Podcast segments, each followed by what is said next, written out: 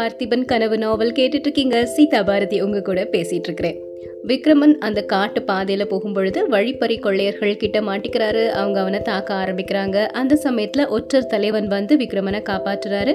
அவங்க ரெண்டு பேரும் சேர்ந்து பக்கத்தில் ஒரு சிற்பியின் வீடு இருக்குது இரவு பொழுது அங்கே கழிக்கலாம் அப்படின்னு போகிறாங்க இதுக்கப்புறமா என்ன நடக்குது அப்படிங்கிறத இப்போ தெரிஞ்சுக்கலாம். அடர்ந்த காட்டு வழியாக ஒரு சின்ன பாதை தெரிஞ்சுது. பட்ட பகலில் கூட அந்த பாதையில் இருள் தான் சூழ்ந்திருக்கும். அப்போ நடுநிசையில கேட்கவே வேண்டாம். பெரிய பாதையில அங்கங்கு எட்டி பார்த்த நட்சத்திர வெளிச்சம் கூட இந்த கொடிய வழியில கிடையவே கிடையாது. அப்படிப்பட்ட இருள்ல முன்ன பின்ன தெரியாத யாரோ ஒருத்தரை பின்தொடர்ந்து இந்த வழியில போறோமே அப்படின்னு நினைக்கும் பொழுது விக்ரமனின் தீர நெஞ்சம் கூட திக் திக்னு அடிச்சுக்கிட்டே இருந்தது.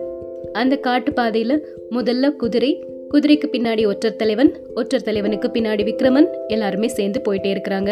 திடீர் திடீர்னு ஆந்தைகளும் கோட்டான்களும் கர்ண கொடூரமான குரல்ல சத்தமிடுறது கேட்குது இதெல்லாம் கேட்கும் பொழுது விக்ரமனுக்கு மனசு கொஞ்சம் பயமாவே இருக்குது. இன்னும் எவ்வளோ தூரம் இந்த கொடிய வழியில போகணுமோ அப்படின்னு அவர் நினைச்சிட்டு இருக்கும் பொழுது அந்த இருள் அடைஞ்ச பாதையில ஒரு சின்ன வெளிச்சம் தெரியுது. இப்போ எதிரில் ஒரு கட்டடமும் தெரிய ஆரம்பிக்குது. நான் சொன்ன இடத்துக்கு வந்து சேர்ந்துட்டோம். இந்த வீட்டில் இரவு பொழுது கழிக்கலாம். பொழுது விடிஞ்சதுக்கு அப்புறமா நீங்க போகலாம் அப்படிங்கிறாரு ஒற்றர் தலைவன். ஆகட்டும் ஆனா இது யாருடைய வீடு? இப்படிப்பட்ட அடர்ந்த காட்டுக்கு நடுல யாரு வீடு கட்டி வசிக்கிறாங்க அப்படின்னு விக்ரமன் வியப்போடு கேக்குறாரு. இந்த வீட்டை கட்டியவர் இப்ப இல்ல. அவர் இருந்த சமயத்துல இங்க இவ்வளோ அடர்ந்த காடாகவும் இல்ல. அது பெரிய கதை. ராத்திரி உனக்கு தூக்கம் வரலன்னா சொல்றேன் அப்படிங்கிறாரு ஒற்றர் தலைவன். அவங்க இப்ப வீட்டுக்கிட்ட வந்துட்டாங்க. பக்கத்துல வந்த உடனே விக்ரமன் பாக்குறாரு அது சாதாரண வீடு இல்ல அப்படின்னு அவருக்கு தோணுது. சித்திர மண்டபமோ இல்லைனா சிற்ப கோயிலோ அப்படின்னு சொல்லலாம். அந்த அளவுக்கு அழகா இருந்தது. வீட்டினுடைய கதவை ஒற்றர் தலைவன் தட்டுறாரு. கதவு திறக்குது. கதவை திறந்தது யாரு அப்படின்னா ஒரு வயசான கிழவி. அவ கையில ஒரு கல் விளக்கு இருந்தது. கதவை திறந்த உடனே ஒற்றர் தலைவனை வியப்போட அந்த கிழவி பாக்குறாங்க. பார்க்கும் பொழுது அவருடைய புருவங்கள் அப்படியே மேல போகுது. ஒற்றர் தலைவன் இடது கையின் ஆட்காட்டி விரலை தன்னுடைய உதடுகள் மேல வச்சு சத்தம் போடாத அப்படிங்கிற மாதிரி ஒரு சமிக்ஞையை கொடுக்கறாரு. அதை புரிஞ்சுக்கிட்ட கிழவி உடனே வாங்க ஐயா அப்படின்னு கதவை நல்லா திறக்கிறாங்க. அப்போ ஒற்றர் தலைவன் வேற யாரோ முக்கியமான ஒரு நபர் வேடம் போட்டுட்டு வந்திருக்கிறாரு அப்படிங்கிறது நமக்கு கொஞ்சம் புலனாகுது. ஆனா யாரு அப்படிங்கிறது தொடர்ந்து படிக்கும் பொழுதுதான் தெரிய வரும். இப்போ ரெண்டு பேரும் உள்ள போறாங்க. குதிரை அந்த வீட்டுக்குள்ள அடிக்கடி நுழைஞ்சு போன பழக்கம் உடைய மாதிரி அப்படியே பின்பக்கமா போயிருச்சு. ஒற்றர் தலைவனும் அந்த குதிரை போன பின்பக்கமா போறாரு. விக்ரமனை பார்த்து வீட்டை சுத்தி பார்த்துட்டே இரு நான் இப்ப வந்துடுறேன் அப்படின்னு சொல்றாரு. சுவர்ல ஒரு விளக்கு எரிஞ்சிட்டு இருந்தது. விளக்கின் வெளிச்சத்துல விக்ரமன் சுத்தி சுத்தி பாக்குறாரு. அது நிச்சயமா வீடே கிடையாது. சிற்ப மண்டபம் தான் அப்படின்னு அவருக்கு தோன்றுச்சு. எங்க பார்த்தாலும் அற்புத சிற்ப திறமை வாய்ந்த சிலைகள் தெரிஞ்சது. சுவர்கள்ல பல வர்ணங்கள்ல தீட்டப்பட்டிருந்த சித்திரங்கள் காட்சியளித்தன.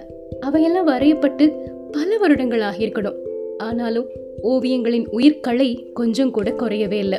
சிலைகள்லையும் சித்திரங்கள்லையும் முக்கியமா ஒரு பெண்ணின் உருவம் அதிகமா தெரிஞ்சது. அந்த உருவத்தில் தெய்வீக சௌந்தரியத்தின் கலை தெரிஞ்சது. நாட்டிய கலைக்குரிய பல்வேறு தோற்றங்கள்லையும் பாவங்கள்லையும் அந்த பெண் உருவத்தின் சிலைகளும் ஓவியங்களும் அமைக்கப்பட்டிருந்தன. அவற்றின் அழகையும் கலைத்திறனையும் பார்த்து விக்ரமன் ரொம்ப பிரமிச்சு போயிட்டாரு. உறையூரின் சித்திர மண்டபத்திலையும் மாமல்லபுரத்து கலை விழாக்கள்லையும் அவர் முன்னாடி பார்த்த சித்திரங்கள் சிற்பங்கள் எதுவுமே இந்த பாழடைஞ்ச மண்டபத்துக்குள்ள மறைஞ்சிருக்கக்கூடிய சிற்பங்களுக்கு பக்கத்துல கூட வரவே முடியாதுன்னு நினைக்கிறாரு. இது எல்லாத்தையும் அமைச்ச மகா சிற்பி யாரு அப்படின்னு தெரிஞ்சுக்கணும்னு விக்ரமனின் மனசு துடி துடிக்குது. அதுக்குள்ள ஒற்றர் தலைவன் அந்த குதிரைக்கு தேவையான உணவை கொடுத்துட்டு விக்ரமன் பக்கத்துல வர்றாரு. விக்ரமன் ஒற்றர் தலைவனை பார்த்து ஐயா என்ன ஆச்சரியமான சிற்பங்கள் இவையெல்லாம். எந்த மகா சிற்பி இதெல்லாம் அமைச்சிருக்கிறான்? தெய்வீக அழகு பொருந்திய ஒரு பெண்ணின் உருவம் இங்க அதிகமா தெரியுது. அந்த பெண் உண்மையா இருந்தாளா? இல்லனா சிற்பியின் கற்பனையா? இந்த அற்புத சிற்பங்கள் எல்லாம் ஏன் இந்த இருண்ட காட்டுக்குள்ள கிடக்கணும்? எல்லா ஜனங்களும் வந்து பாக்குற மாதிரி ஏன் செய்யக்கூடாது? எனக்கு கொஞ்சம் விவரமா சொல்லுங்களேன் அப்படின்னு கேக்குறாரு. ஒற்றர் தலைவன் அதுக்கு பதிலா நான் தான் சொன்னேன்ல அது பெரிய கதை அப்படின்னு. ராத்திரி உனக்கு தூக்கம் வரலனா? அந்த கதையை உனக்கு சொல்றேன். அதுக்கு முன்னாடி எனக்கு பயங்கரமா பசிக்குது. இதோ பாட்டி பொரிமாவும் வெல்லமும் கொண்டு வந்திருக்கிறா. முதல்ல சாப்பிடுவோம் அப்படிங்கிறாரு. அவங்க ரெண்டு பேருமே சாப்பிட்றாங்க. சாப்பிட்டு முடிச்சதுக்கு அப்புறமா விக்ரமன் எங்கிருந்து வர்றாரு அப்படிங்கிற விவரத்தை ஒற்றர் தலைவன் கேட்குறாரு என்னுடைய பெயர் தேவசேனன். செண்பகத்தீவுல இருந்து ரத்தின வியாபாரம் செய்யறதுக்காக வந்திருக்கிறேன் அப்படின்னு சொல்றாரு. ஆனா மனசுக்குள்ள விக்ரமனுக்கு ஒரு சந்தேகமும் பயமும் வருது. ஒருவேளை நான் உண்மையிலே விக்ரமன் தான் அப்படிங்கறத இவர் கண்டுபிடிச்சிருவாரோ அப்படின்னு நினைக்கிறாரு. அதனால ரொம்ப பேச்சு கொடுக்காம கவனமாவே பேசுறாரு. திரும்பவும் ஆனா அந்த சித்திர மண்டபத்தின் கதையை சொல்லுங்க அப்படின்னு கேக்குறாரு ஒற்றர் தலைவன் கிட்ட. ஒற்றர் தலைவன் இப்போ அந்த கதைய விக்ரமனுக்கு சொல்ல ஆரம்பிக்கிறாரு. இந்த வீட்டுல முப்பது வருடங்களுக்கு முன்னாடி ஆயன சிற்பியும் அவருடைய மகள் சிவகாமியும் வாழ்ந்தாங்க. அப்போலாம் இங்க ஜல் ஜல் அப்படிங்கிற சதங்கை ஒலியும் கல் கல் அப்படிங்கிற கல் ஒளியின் ஒலியும் மாறி மாறி கேட்டுட்டே இருக்கும். சிவகாமி அற்புதமா நடனம் ஆடுவா. அவளுடைய நடன தோற்றங்களை பார்த்து பார்த்து ஆயன சிற்பி சிற்பம் வடிப்பாரு சிலைகள் அமைப்பாரு. ஓஹோ இந்த தெய்வீக கலையுள்ள பெண் சிவகாமி தானா? அப்படிங்கிறாரு விக்ரமன். ஆமா அப்போ அடிக்கடி நான் இங்க வருவேன். மகேந்திர சக்கரவர்த்தியின் காலம். அவருடைய புதல்வர் நரசிம்மருக்கு அப்போ உன்னோட வயசு தான் இருக்கும். அவரோட நானும் வருவேன். தூரத்துல வரும்போதே இந்த வீட்டுக்குள்ள இருந்து சலங்கையின் ஒலி கிளம்புறது கேட்கும் ஆயனரும் சிவகாமியும் இப்போ இங்கே இல்லை அப்படிங்கிறத என்னால் நம்பவே முடியல. அவங்க இன்னும் இங்கே தான் இருக்காங்க அப்படின்னு நான் நினைக்கிறேன். இதோ உத்து கேட்கும்போது சலங்கையின் ஒலியும் கல் ஒளியின் ஒலியும் என் காதுக்குள்ளே மாறி மாறி கேட்டுட்டே இருக்குது. அப்படி சொல்லிட்டு அந்த ஒற்றர் தலைவன் கொஞ்ச நேரம் கண் மூடி நிற்கிறாரு மௌனமா. விக்ரமன் திரும்பியும் அவரை பார்த்து இந்த கதை எல்லாத்தையும் எனக்கு கொஞ்சம் விவரமாக சொல்லுங்க அப்படின்னு கேட்குறாரு ஒற்றர் தலைவன் ஆயனரினுடைய அபூர்வ சிற்ப திறமை பற்றியும் அவளுடைய பெண்ணின் அற்புத சௌந்தரியத்தை பற்றியும் அவளுடைய நடன கலை திறனை பற்றியும் சொல்றாரு. நரசிம்மவர்ம சக்கரவர்த்தி இளவரசராயிருந்த காலத்துல அவருக்கும் சிவகாமிக்கும் ஏற்பட்ட அந்த காதலை பற்றி குறிப்பிடுறாரு. வடக்கே இருந்து அந்த ராட்சச புலிகேசி படையெடுத்து வந்ததுனால காதல் தடைப்பட்டது பற்றியும் சிவகாமிய புலிகேசி சிறைப்பிடிச்சிட்டு போனது பற்றியும் சொல்றாரு. சிவகாமியை விடுவிக்க நரசிம்மவர்மர் செய்த முயற்சிகளையும் சிவகாமியின் சபதத்தையும் அதை நரசிம்மர் நிறைவேற்றி வச்சதையும் இவ்வளவுக்கும் அப்புறமா சிவகாமி தன்னுடைய காதல் பூர்த்தியாக முடியாத காதல் அப்படிங்கிறத உணர்ந்து நெஞ்சு உடைந்ததையும் சொல்றாரு. இதெல்லாம் கேட்டுட்டு இருக்கும்போது விக்ரமன் பல தடவை கண்ணீர் விட்டு அழுறாரு. நரசிம்மவர்ம சக்கரவர்த்தி மேல அவனுக்கு இருந்த மதிப்பு பன்மடங்கு உயர்ந்துருச்சு. அவர்கிட்ட ஒரு நல்ல அபிமானமே உண்டாகிருச்சு. ஆனாலும் பார்த்திப மகாராஜாவுக்கு கொடுத்த வாக்குறுதியை நினைச்சுக்கிட்டு நரசிம்மர் தன்னுடைய குல பகைவர் அப்படிங்கிறத ஞாபகப்படுத்திக்கிறாரு. இப்படி அவங்க பேசிட்டே இருக்கும் பொழுது ராத்திரி முடிஞ்சிருச்சு கொஞ்ச நேரம் தூங்குறாங்க. அப்புறம் அடுத்த நாள் காலையில சூரியன் உதயமான உடனே எந்திரிக்கிறாங்க. விக்ரமன் அந்த ஒற்றர் தலைவர்கிட்ட விடை பெற்று ஐயா உங்களுக்கு நான் எவ்வளவோ கடமைப்பட்டிருக்கிறேன். என்னோட உயிரை நீங்க காப்பாத்தினதுக்கு பிரதியுபகாரமாக எதுவுமே என்னால் செய்ய முடியாது. ஆனாலும் இந்த ரத்தினங்களை வச்சுக்கோங்க. என்னுடைய அன்புக்கு ஈடா இதை வச்சுக்கோங்க அப்படின்னு கொடுக்குறாரு. ஒற்றர் தலைவன் அதை வாங்கிட்டு தன்னுடைய குதிரையையும் விக்ரமனோட அனுப்பி வைக்கிறாரு. இந்த குதிரையை நான் உனக்கு தானமாக கொடுக்கல? இரவலாக தான் கொடுத்துருக்குறேன். நீ உறையூருக்கு போய் உன்னுடைய காரியத்தை முடிச்சுட்டு இதே இடத்துல வந்து குதிரையை திருப்பி கொடுக்கணும் அப்படிங்கிறாரு ஒற்றர் தலைவன். விக்ரமனும் சரி அப்படின்னு சொல்லி குதிரையில் அந்த காட்டு பாதையில் போக ஆரம்பிக்கிறாரு. சிற்பியின் வீடும் ஒற்றர் தலைவனும் மறையும் வரை விக்ரமன் திரும்பி திரும்பி பார்த்துட்டே போறாரு.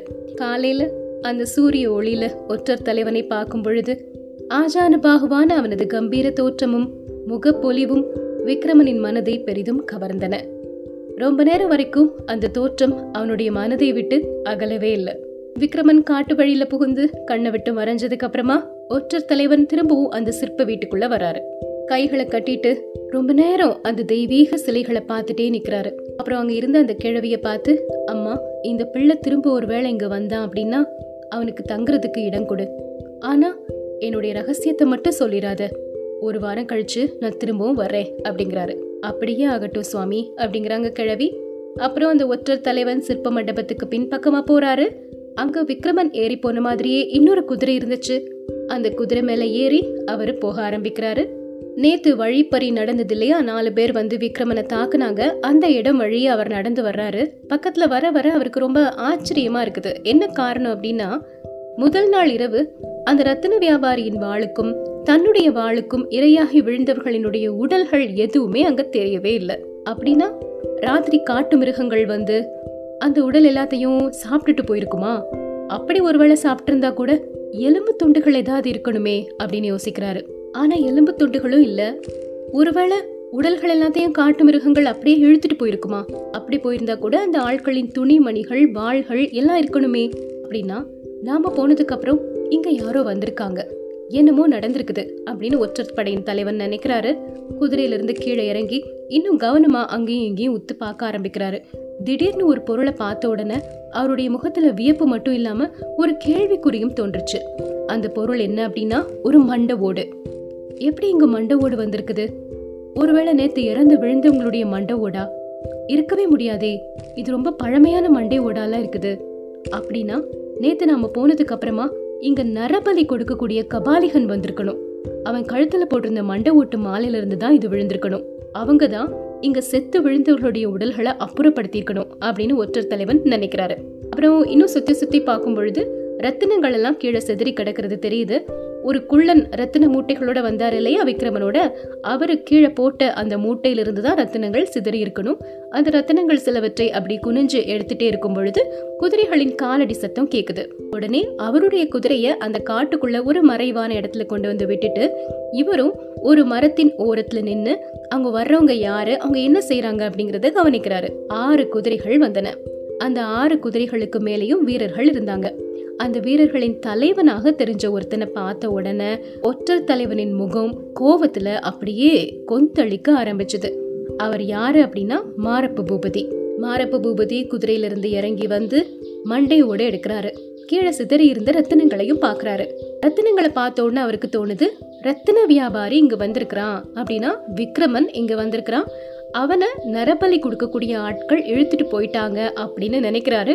நினச்சி அப்படியே கல கல கலன்னு சிரிக்கிறாரு. சிரிச்சதுக்கு அப்புறமா கூட இருந்தவங்க கிட்ட பழம் நழுவி பால்ல விழுந்துருச்சு போல அப்படின்னு சொல்லிட்டு குதிரை மேலே ஏறி போயிட்டாரு. மாரப்பனும் அவனுடைய ஆட்களும் போனதுக்கு அப்புறமா ஒற்றர் தலைவன் குதிரை இருந்த இடத்தை நோக்கி வந்து அது மேலே ஏறிட்டு நேத்து ராத்திரி அவர் வந்த அதே வழியிலே திரும்பி போறாரு. போற வழியில ஒரு பாறைக்கு பின்னாடி நிறைய கழுகுகள் வட்டம் போடுறத கவனிக்கிறாரு. காட்டு பாதையில கிடந்த உடல்கள் என்ன ஆகிருச்சு அப்படிங்கிற மர்மம் அவருக்கு தெரிஞ்சிருச்சு. தானும் ரத்தின வியாபாரியும் போனதுக்கு அப்புறமா அங்க வந்தவங்க அந்த உடல்களை அப்புறப்படுத்தி இந்த பாறை மறைவுல கொண்டு போட்டிருக்கிறாங்க. ஆனா அவங்க யாரா இருக்க முடியும்? ரொம்ப நேரம் இங்க இருக்க வேண்டாம். எப்படியாவது கண்டுபிடிக்கலாம் அப்படின்னு சொல்லிட்டு மாமல்லபுரத்திலிருந்து காஞ்சிக்கு போகக்கூடிய அந்த பிரதான சாலையை நோக்கி போக ஆரம்பிக்கிறாரு. அவர் அப்படியே அந்த பிரதான சாலை கிட்ட நெருங்கும் பொழுது மாமல்லபுரத்திலிருந்து ராஜ பரிவாரங்கள் வந்துட்டு இருந்தது தெரிஞ்சது. அந்த பதிவாரங்களுக்கு மத்தியில குந்தவி தேவியின் பல்லக்கும் இருந்தது. குந்தவியின் பல்லக்குக்கு பக்கத்துல இன்னொரு கம்பீரமான வெள்ளை குதிரை இருந்தது. அந்த குதிரையில நரசிம்மவர்ம சக்கரவர்த்தியின் புதல்வன் மகேந்திரன் இருக்கிறாரு. இது எல்லாத்தையும் தூரத்திலே கவனிச்சிட்டாரு ஒற்றர் தலைவன். ஆனா அந்த பரிவாரங்களுக்காக குதிரையை பொறுமையா ஓட வைக்காம வேகமா அந்த பரிவாரங்களை தாண்டி கடந்து போயிட்டாரு. ஒற்றர் தலைவன் அப்படி ராஜ பரிவாரங்கள் வர்றதை பொருட்படுத்தாம காஞ்சி பாதையில வேகமா போனத குந்தவியும் மகேந்திரனும் கவனிக்கிறாங்க. அண்ணா அந்த குதிரை மேல போறானே அந்த வீரனை பாத்தியா? எவ்வளவு கம்பீரமான வடிவம். அவன் யாரு? அப்படின்னு கேக்குறாங்க குந்தவி. எனக்கு தெரியலையே தங்கச்சி. அவனுடைய தோற்றத்தை பார்க்கும் பொழுது ராஜவம்சத்தின் கலை தெரியுது. நல்ல ஆஜானுபாகுவா இருக்கிறான். அவனுடைய குதிரையை பாரு அதுக்குள்ள எவ்வளவு தூரம் போயிருச்சு? அப்படிங்கிறாரு மகேந்திரன். காஞ்சிக்கு தான் போறான்னு தோணுது அண்ணா. ஒருவேளை அயல் தேசத்துக்காரனா இருப்பானோ? மகேந்திரன் கேக்குறாரு குந்தவி நீ அன்னைக்கு செண்பகத்தீவின் ரத்தின வியாபாரியை பத்தி சொன்னியே. அவன் அரண்மனைக்கு வரவே இல்லையே அப்படிங்கிறாரு. அதை கேட்ட உடனே குந்தவியின் முகம் அப்படி வாடி போயிருச்சு. மூணு வருடங்களுக்கு முன்னாடி காஞ்சிபுரத்து வீதியில அவள் பார்த்த அந்த சோழ ராஜகுமாரனின் முகமும் நேத்து மாமல்லபுர தெருவுல சந்திச்ச ரத்தின வியாபாரியின் முகமும் மாறி மாறி தோன்றிட்டே இருந்தது. அவங்க ரெண்டு பேரும் வெவ்வேறு மனிதர்களா? அப்படின்னா அந்த முக ஒற்றுமை அதிசயமான ஒற்றுமை தானா? அவன் உண்மையிலே சோழ ராஜகுமாரனா இருந்தா ஏன் என்னை பார்க்கறதுக்கு நேற்று வரல? இப்படி நிறைய விஷயங்களை யோசிச்சு அப்படியே குழம்பிட்டே இருக்கிறாங்க. குந்தவியின் அந்த மன வாட்டத்தை புரிஞ்சுக்கிட்டாரு மகேந்திரன். அவர் குந்தவியை பார்த்து சொல்றாரு குந்தவி நான் அப்பா கிட்ட கேட்டு திரும்பவும் கடல் கடந்து போக போறேன். செண்பகத்தீவுக்கு போக போறேன். விக்ரமனை மன்னிக்கணும் அப்படின்னு அப்பாட்ட கேட்க போறேன். அங்க போய் அவனை கூட்டிட்டு வர போறேன். தங்கச்சி இலங்கையிலிருந்து நான் இந்த நாட்டுக்கு திரும்பி வந்து ஒரு வருடம் ஆகிருச்சு. இதுவரைக்கும் ஒரு தடவையாவது நீ சிரிச்சு நான் பார்க்கவே இல்லை. உன் முகத்துல சிரிப்பை பார்த்துட்டு தான் வேற காரியம் பார்ப்பேன் அப்படிங்கிறாரு மகேந்திரன். குந்தவி கண்ணில் கண்ணீர் தேங்கிருச்சு. அண்ணா அப்படி நீ நினைச்சா கூட அதுக்கு அப்பா சம்மதிக்க மாட்டாரு அப்படிங்கிறாங்க. நான் சம்மதிக்க வைக்கிறேன். நேத்தே அப்பா கிட்ட இதை பத்தி பேசணும்னு தான் நினைச்சேன். ராத்திரி அவர் எங்க போனார்னே தெரியல. வரவே இல்லை. இன்னைக்கு அவர் அவசியம் சந்திச்சு கேட்க போறேன். சரி அண்ணா அப்பா சம்மதிச்சு நீ செண்பகத்தீவுக்கு போனாலும் என்ன பிரயோஜனம்? என்ன பிரயோஜனமா? என் தங்கைக்கு ஒரு கணவன் எனக்கு ஒரு மைத்துனன் கிடைப்பான் இல்லையா? அப்படிங்கிறாரு மகேந்திரன். அது நடக்காத காரியம் அண்ணா. அந்த கர்வம் பிடிச்ச சோழ ராஜகுமாரன் பல்லவ குல பெண்ணை மணக்க சம்மதிக்கவே மாட்டான் அப்படிங்கிறாங்க குந்தவி. குந்தவி நீ உன் முகத்தை ஒரு தடவையாவது கண்ணாடியில் பார்த்துருக்கிறியா? இந்த அழகிய சௌந்தரியத்தை பார்த்துட்டு யாராவது வேண்டான்னு சொல்லுவாங்களா அப்படிங்கிறாரு மகேந்திரன். அதை கேட்ட உடனே குந்தவி கலகலன்னு சிரிக்கிறாங்க. இப்போ அவங்க ரெண்டு பேருமே அரண்மனைக்கு வந்து சேர்ந்துட்டாங்க. அரண்மனையை அடைஞ்சதுக்கு அப்புறமா அவங்களுடைய பகுதிகளுக்கு அவங்க அவங்க போயிட்டாங்க. குந்தவி தன்னுடைய அந்தப்புற அறைக்குள்ள நுழையிறாங்க. அங்க சக்கரவர்த்தி வந்தா உட்கார்றதுக்காக போட்டிருந்த ஒரு ஆசனத்துல புதிய ஒரு மனிதன் உட்கார்ந்துருக்கிறத பார்த்து குந்தவி அப்படியே ஸ்தம்பிச்சு போய் நிக்கிறாங்க. அந்த மனிதனுடைய உடைகளை பார்க்கும் பொழுது காட்டு குறுக்கு பாதை வழியா வந்து அவங்கள தாண்டி போன அந்த வீரன் தான் அப்படிங்கிறது நினைவுக்கு வந்த உடனே ஆச்சரியம் பன்மடங்கு பெருகியதோடு கோபமும் வருது குந்தவிக்கு. யாரையா நீங்க?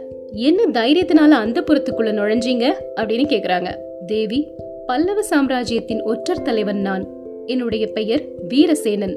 உங்ககிட்ட ஒரு துப்பு விசாரிக்கிறதுக்காக வந்தேன். அப்படின்னு சொன்ன உடனே குந்தவையின் முகத்துல இருந்த கோபம் ஒரு நொடியில குதூகலமா மாறிடுச்சு அப்பா இது என்ன வேடிக்கை அப்படின்னு சத்தம் போட்டுட்டே ஓடி போய் ஒற்றர் தலைவனின் தோள்களை கட்டிட்டு அவருடைய பொய் மீசைய பிடுங்கி எறிகிறாங்க இப்போ ஒற்றர் தலைவன் இருந்த இடத்துல நரசிம்மவர்ம சக்கரவர்த்தி தெரியறாரு. உங்க குரலை வச்சுதான் அப்பா கண்டுபிடிச்சேன். இல்லைன்னா அடையாளமே தெரிஞ்சிருக்காது. எப்படி இவ்வளோ நல்லா வேஷம் போட்டுக்கிறீங்க? அப்படின்னு குந்தவி கேக்குறாங்க. குந்தவி என்னுடைய தந்தை மகேந்திர சக்கரவர்த்தி எனக்கு சொல்லி கொடுத்த வித்தைகள்ல இதுதான் அருமையான வித்தை.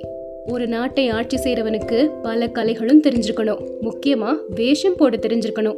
அப்பதான் பிரஜைகளின் மனோபாவங்களை புரிஞ்சுக்க முடியும். இன்னும் முக்கியமா எதிரிகளை பற்றிய ரகசியங்களையும் தெரிஞ்சுக்க முடியும். நாட்டில் குற்றங்கள் இல்லாமல் தடுக்க முடியும் அப்படின்னு சொல்கிறாரு நரசிம்மவர்ம சக்கரவர்த்தி. குந்தவி அதை ஆச்சரியத்தோட கேட்டுட்டே இருக்கிறாங்க. அப்படின்னா ஒற்றர் தலைவன் மாதிரி வேடம் போட்டுட்டு விக்ரமனை விபத்துலேருந்து காப்பாற்றியது சிற்பியின் வீட்டுக்கு கூட்டிகிட்டு போனது அப்புறம் உறையூருக்கு அனுப்பி வச்சது. இது எல்லாமே நரசிம்மவர்ம சக்கரவர்த்தி தான். நினைக்கும் பொழுதே ரொம்ப சுவாரஸ்யமாக இருக்கு இல்லையா? இன்னும் என்னென்ன ஆச்சரியங்கள் சுவாரஸ்யங்கள் இந்த நாவலில் இருக்குது அப்படிங்கிறத தெரிஞ்சுக்கலாம்.